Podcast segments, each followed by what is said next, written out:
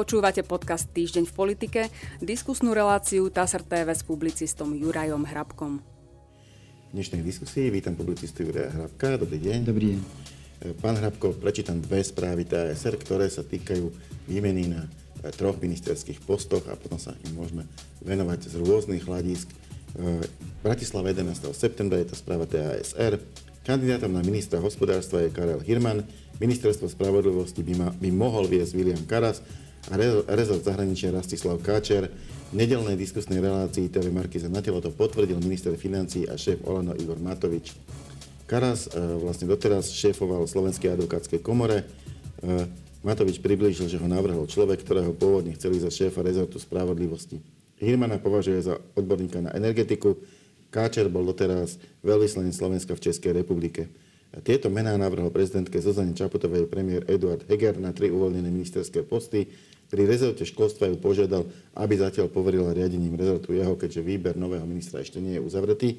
A teraz druhá správa. Tá v podstate hovorí o tom, že približne v tomto čase, e, keď, e, keď vedieme túto diskusiu, už prezidentka Zuzana Čaputová prístupuje k vymenovaniu nových ministrov. Je to správa z 12. septembra. Prezidentka Slovenskej republiky Zuzana Čaputová príjme demisie ministrov za SAS a zároveň vymenuje nových členov vlády v útorok 13.9. o 11.30 v prezidentskom paláci. Hlava štátu sa už v pondelok stretla s nominantmi na pozície odchádzajúcich ministrov z SAS. A, takže asi toľko. Ako hodnotíte najprv tú prvú vec? A, pán premiér Heger sa rozhodol ponúknuť prezidentke iba tri mená e, s tým, že navrhol, že by ten štvrtý post, post ministra školstva zatiaľ dočasne viedol on. No tak e, to sa dá hodnotiť iba z jedného uhla pohľadu a síce to, že zvyšku koalície jednoducho neprišlo k dohode na mene nového ministra školstva. To znamená, že problém sa odkladá, až kým nepríde k dohode medzi tými tromi stranami, e, vládnymi stranami. No a to, že pán premiér navrhol sám seba, to nič neznamená. Dôležité bude, aké bude rozhodnutie pani prezidentky. Je to výlučne jej právomoc, ktorého člena vlády poverí dočasným spravovaním rezortu. Môže to byť aj pán premiér, ale nemusí to byť. To je, záleží iba a výlučne na rozhodnutí pani prezidentky. Mhm. Tie tri uvoľnené posty uh, sa rozhodli zvyšné tri koaličné strany obsadiť nie politickými nominantami, uh, ale odborníkmi. V podstate dá sa to chápať aj z toho uhla pohľadu, že uh, napríklad v oblasti energií celú Európu teraz súžuje ťažká kríza a bude sa to ešte zhoršovať s pribudajúcimi zimnými mesiacmi, takže hľadal sa človek, ktorý by bol krízovým manažerom, ktorý by vedel vlastne podržať Slovensko práve v oblasti energií. E, podobným spôsobom, ale teda tvrdia koaličné strany, že pristupovali teda aj k tým ďalším dvom postom.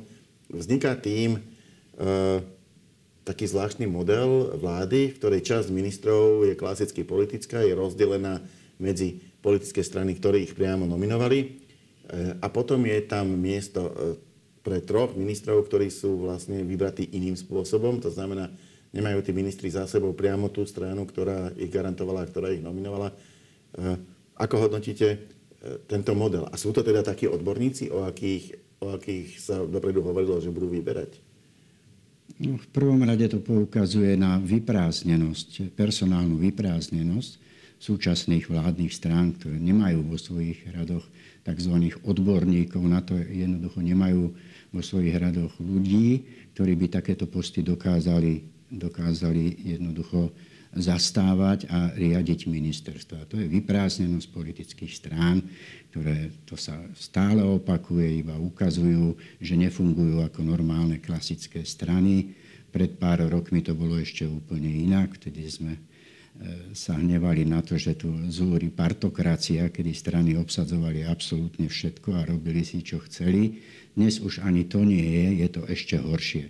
Jednoducho nemajú tých svojich ľudí, tak sa poobzerajú, pokom potom, kto je ochotný vlastne vôbec s nimi spolupracovať.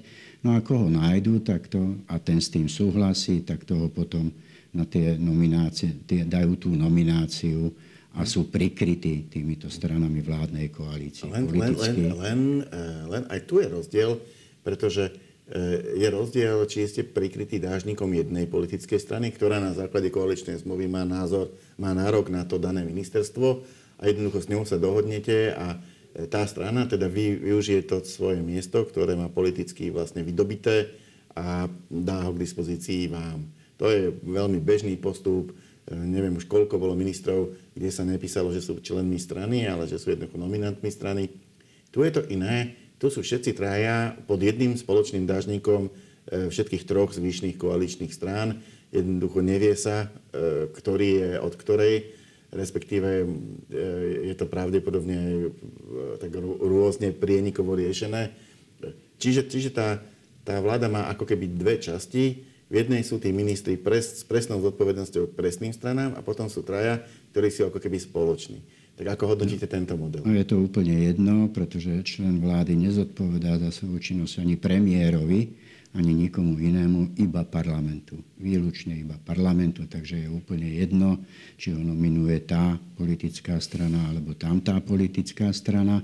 To sa potom samozrejme odráža vo výsledkoch a v práci tých politických strán vo voľbách ale tuto je z hľadiska toho obsadenia postu ministra je to jedno, pretože ten minister sa zodpovedá parlamentu. Jedine parlamentu. Mm. To, že nie je spájaný teraz s nejakou stranou, no tak to môže byť pre tie strany výhodnejšie, ako keby s nimi boli tie nominácie spájané. No e, e, už naposledy sa k tomu ešte e, sa toho dotknem, že, že existuje model tzv. úradníckej vlády, kde e, sa z nejakého dôvodu parlament zhodne na tom, že že strany rezignujú na nominovanie svojich politických nominantov a vytvorí sa vláda odborníkov, väčšinou to bývajú prechodné vlády na, na, nejaké, na nejaké kratšie obdobie, kde sa proste parlament dohodne, že bude podporovať úradníckú vládu, vládu odborníkov. E, a nebude to proste tá klasická taká, na akú sme zvyknutí, ale táto je proste pol na pol. To ma na tom zaujalo, že nie je to ani úradnícka vláda. No, nie je to ani úradnícka vláda, nie je to dokonca ani normálna vláda, je to menšinová vláda. Z toho, to treba vychádzať, z toho treba vychádzať pri akomkoľvek hodnotení a hovorení o odborníkoch a politikoch. Jednoducho stále hovoríme o menšinovej vláde a to je tá zásada. Pán Kolár, ktorého som tu mal včera v našej diskusii, povedal aj to, že nakoniec nie, a povedal to v súvislosti práve s tým upraznením postom ministerstva školstva, teda ministra školstva, že nie je úplne to isté, ak hľadáte odborníka e, na miesto ministra, čo na to sú predsa len isté kritéria, nemôže to byť hocikto. Mal by to byť človek, ktorý, o ktorom sa predpokladá, že bude zvládať ten rezort a ponúkate mu e, štvoročnú perspektívu, kde môže nadviazať na svojho predchodcu, nejako si rozbehnúť svoje vlastné, vlastné projekty a v priebehu 4 rokov ich realizovať a zároveň začať ďalšie, ktoré potom necháte svojmu nasledovníkovi. A je iné, keď hľadáte takého odborníka jednak do ťažkých časov a jednak s neistou perspektívou, lebo vôbec nie je jasné, ako dlho táto vláda, ktorá je menšinová, e, dokáže s takouto podporou parlamentu existovať. A že je teda veľmi rád, že sa podarilo e, presvedčiť ľudí, ktorí aj za týchto okolností do toho išli a sú to podľa neho naozaj dobrí odborníci. Tak, takže možno, možno na, na túto personálnu otázku, ako hodnotíte pánov Hirmana Káčera a Karasa? Pozrite sa, ešte, ešte takto minister nemusí byť odborník. Je dobré, že je odborník. Konec koncov tie rezorty sú tak rozsiahle, že vo všetkom naozaj nemôže byť odborník. Konec koncov na tomu platíme odborný aparát, ministerstvo a ľudí, aby sa tými odborníkmi prikrýval a mali v tom svojom rezorte. Minister musí byť v prvom rade politik, musí byť politicky schopný vyjednávať, dohadovať kompromisy, presadzovať, ustupovať, jednoducho vybavovať veci tak, aby jeho návrhy boli priechodné a to je tá politická, politická práca. A častokrát musí vyjednávať aj o takých veciach, ktoré s jeho rezortom vôbec nesúvisia ale je nútený častokrát ustúpiť kvôli tomu, aby mu prešlo to, čo chce, aby mu prešlo. Takže by som nehovoril nejak veľa o tom, že sú to odborníci, tí ministri. Áno, vo svojom fachu pôsobia všetci, všetci dlhodobo, dá sa povedať, a rozhodne sú pri najmenej takí dobrí ako odchádzajúci ministri za SAS, ak nie aj lepší. Ja verím, že minister školstva bude lepší, pretože dúfam, že pani prezidentka už plagiátora a podvodníka nevymenuje do funkcie ministra školstva. Takže pri najmenej sú rovnako dobrí, ale môže byť akýkoľvek odborník, ak nemá tie politické schopnosti, môže tam byť Einstein, Nobel, Mičurin, hoci ako z hrušky môže ísť kľudne dole. O tom rozhoduje parlament, nikto iný. No je pravda, že napríklad pán Káčer by ich mal mať E, ako diplomát e, de facto je v kontakte s politikou celý svoj život. E, to sme sa aj rozprávali, že je to aj podobný typ politika, aj podobný typ veľmi skúseného diplomata, ako, je, ako bol odchádzajúci minister. Takže ja neviem, tam, tam ja by som očakával kontinuitu. Ako na ministerstvo zahraničných vecí určiť, určite, ale ja som hovoril o stranickej politike, teraz nie o politike diplomatickej, ktorú vykonáva pán Káčer. Uh, takže Stranická politika je úplne o inom. Čiže myslíte si, že, že hrozí aj to, že môžu vlastne, aj keď sú to dlhoroční odborníci vo svojich rezortoch, naraziť, naraziť na úskalia takej tej praktickej každodennej slovenskej politiky? Isté. A ešte k tomu pri takej opozícii, ktorú máme v parlamente, tak si myslím, že to nebudú mať vôbec, ale vôbec ľahké. No keď... To nepôjde o ich odbornosť, pôjde o to, že je minister, že je politik. No keď som sa o tomto rozprával s pánom Kolárom, eh, tak hovoril, že však koalícia má 70 vlastných poslancov eh, vo svojich poslaneckých kluboch, potrebuje získať teda ešte 6, aby mala istotu, že má v parlamente väčšinu. Eh, hovorí, že pri niektorých zákonoch by to ani nemusel byť problém a to sú konkrétne tie, ktoré majú pomôcť ľuďom prežiť zimu. To znamená, týkajú sa napríklad cien energií, zastropovania a podobných opatrení. Tam je vlastne sebevražedné aj z hľadiska opozičnej strany. Ja neviem, zablokovať takéto nejaké opatrenie, keď všetci čakajú, ako im štát pomôže. Bude toto realita? Stretnú sa pri týchto zákonoch e, naprieč celým politickým spektrom poslanci a proste bez problémov to prejde? O tom by som dosť, dosť pochyboval. Tie problémy tam samozrejme budú. Tie vychádzajú aj z toho, že je tu zvyšok vládnej koalície a je tam pritom ešte v parlamente opozícia. Je úplne normálne, že opozícia sa derie k moci a vládne strany tú moc nechcú, nechcú pustiť, ale chcú, chcú stále pri nej zotrvať. To všetko bude záležiť a preto ja zdôrazňujem tú politiku a nie odbornosť. Bude záležať na vyjednávaní. Kto bude aký vyjednávač, kto bude schopný a ochotný robiť kompromisy, ustupovať, dohadovať veci. Potom to môže aj tak fungovať, ale ako, že si pritom zažijeme veľa silných rečí a vyhlásení, je úplne samozrejme, ale ako to skončí, to sa predvídať nedá.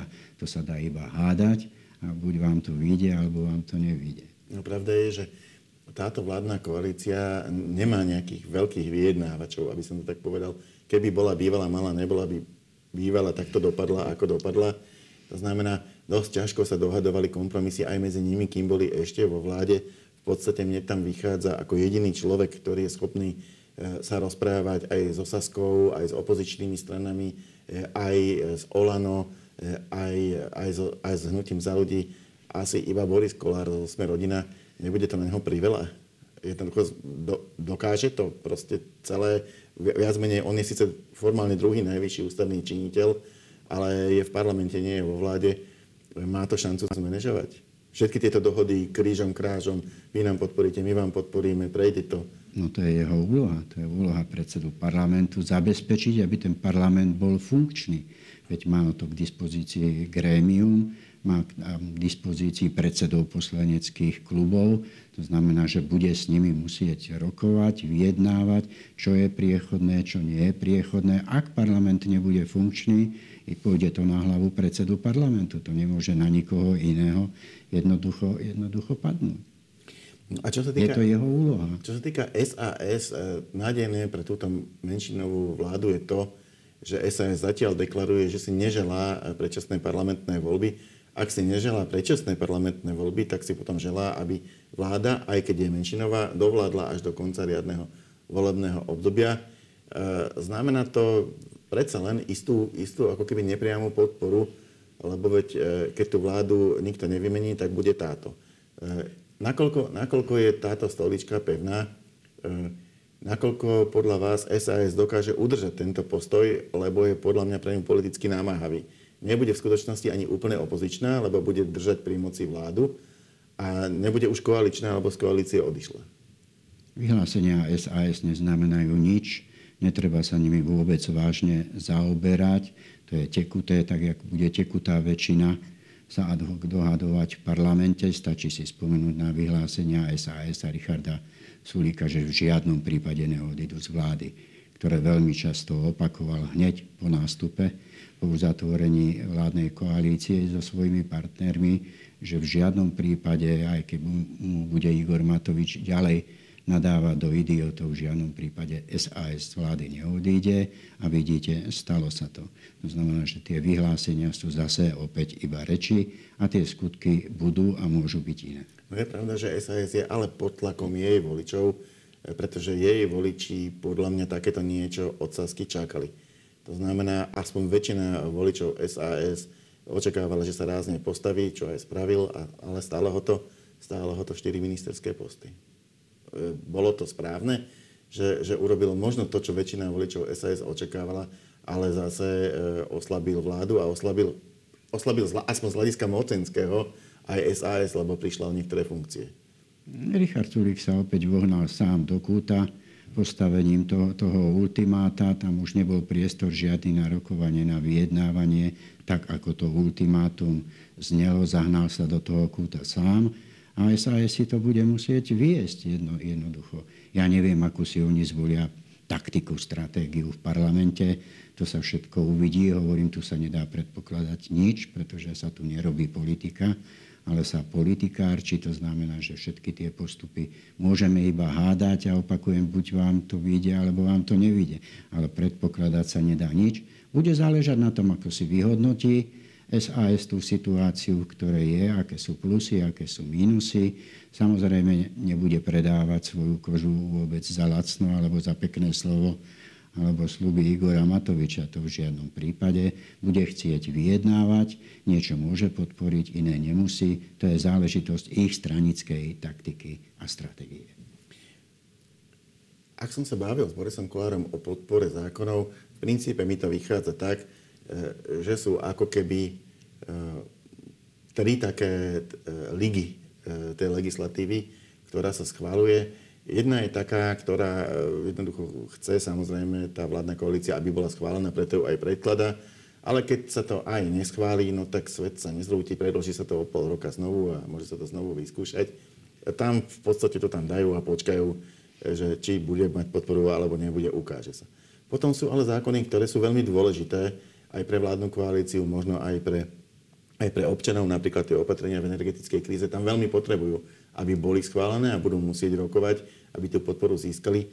No a napokon je zákon zákonov, e, to je štátny rozpočet.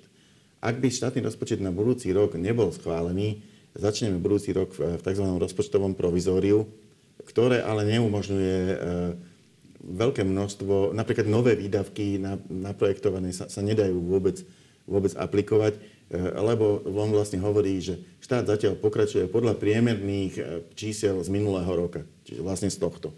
Lenže tento rok napríklad ceny energií eh, v januári boli úplne iné, ako budú v januári toho budúceho roku. Jednoducho v tom rozpočtovom provizóriu by sa nesmierne ťažko vládlo akejkoľvek vláde a ešte v takejto situácii, aká je teraz. Je to, je to na hranici. Preto sa mu aj celkom ľahko hovorí, že do provizória nepôjdeme, ak sa neschválí rozpočet, tak predčasné voľby lebo je to ťažko predstaviteľné. Čiže tam vlastne musia získať tú podporu. A, a teraz, teraz, čo sa podľa vás stane, keď prídu s tým, s tým návrhom do parlamentu? Všetci vedia, že toto je bod zlomu. No, musí je veľký pán, to uznávam, ale nemusí je ešte väčší. Mm-hmm.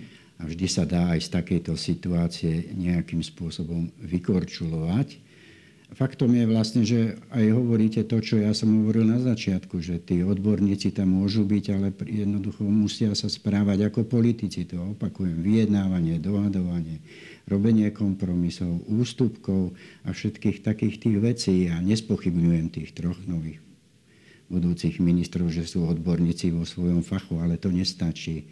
Posledný príklad, pozrite sa, alebo takto, Pán Lengvársky bol tiež odborníkom, kým sa nestal ministrom.